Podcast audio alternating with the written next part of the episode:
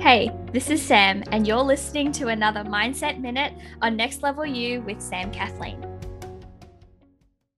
So, this is literally one of my favorite quotes of all time, and I've shared it on my Instagram a few times. And despite the fact that I've heard it so many times, it still has the same, like, oh my goodness, impact every time I hear it. So, the quote is You travel further by taking small steps towards your dreams than you do sitting still and wishing you could run faster.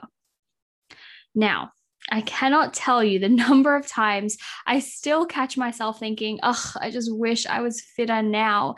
I just wish my business was at this level now. I just wish I was richer now.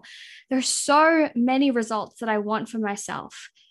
And yet I spend all of this time just being upset that it's taking so long instead of actually utilizing that time to get closer to that goal. You travel further by taking small steps towards your dreams than you do sitting still and wishing you could run faster. A lot of the time, we get caught up in the bigger picture that we forget about how a masterpiece is made up of a collection of individual strokes or that a best selling novel is made up of a collection of individual words, or that a chart topping song is made up of a collection of individual notes. I think in this world, especially in the online communities that I find myself in, we celebrate big moves. We celebrate massive action and huge and spectacular wins, all of which 100% deserve all of the celebration that it brings.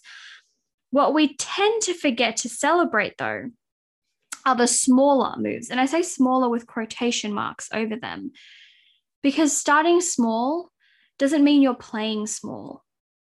Starting small doesn't mean you're staying small.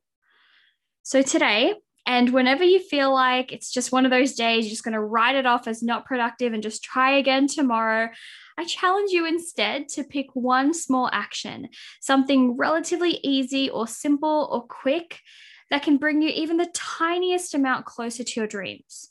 Even if it doesn't feel like it's going to make a huge difference, do it anyway. If it's going to bring you even a smidge closer to where you want to be, I challenge you, do that. And then when you're done your small task, celebrate. Celebrate you. Celebrate the fact that you said yes. Celebrate the fact that you still took action, that you still showed up, because that, my friends, is definitely worth celebrating. Congratulations, you've made it to the end of another episode of Next Level You with Sam Kathleen. I know that time and energy is so precious, and I am so honored that you chose to invest some of yours with me today. To keep up to date with all things Next Level You, make sure to subscribe to the podcast and head on over to samkathleen.com forward slash next level you for any and all of the resources, links, and the show notes for this episode. You can also find the link to join our exclusive Facebook community if you are looking to surround yourself with fellow big dreamers growing towards that next level. Get ready, it's time for that next level you.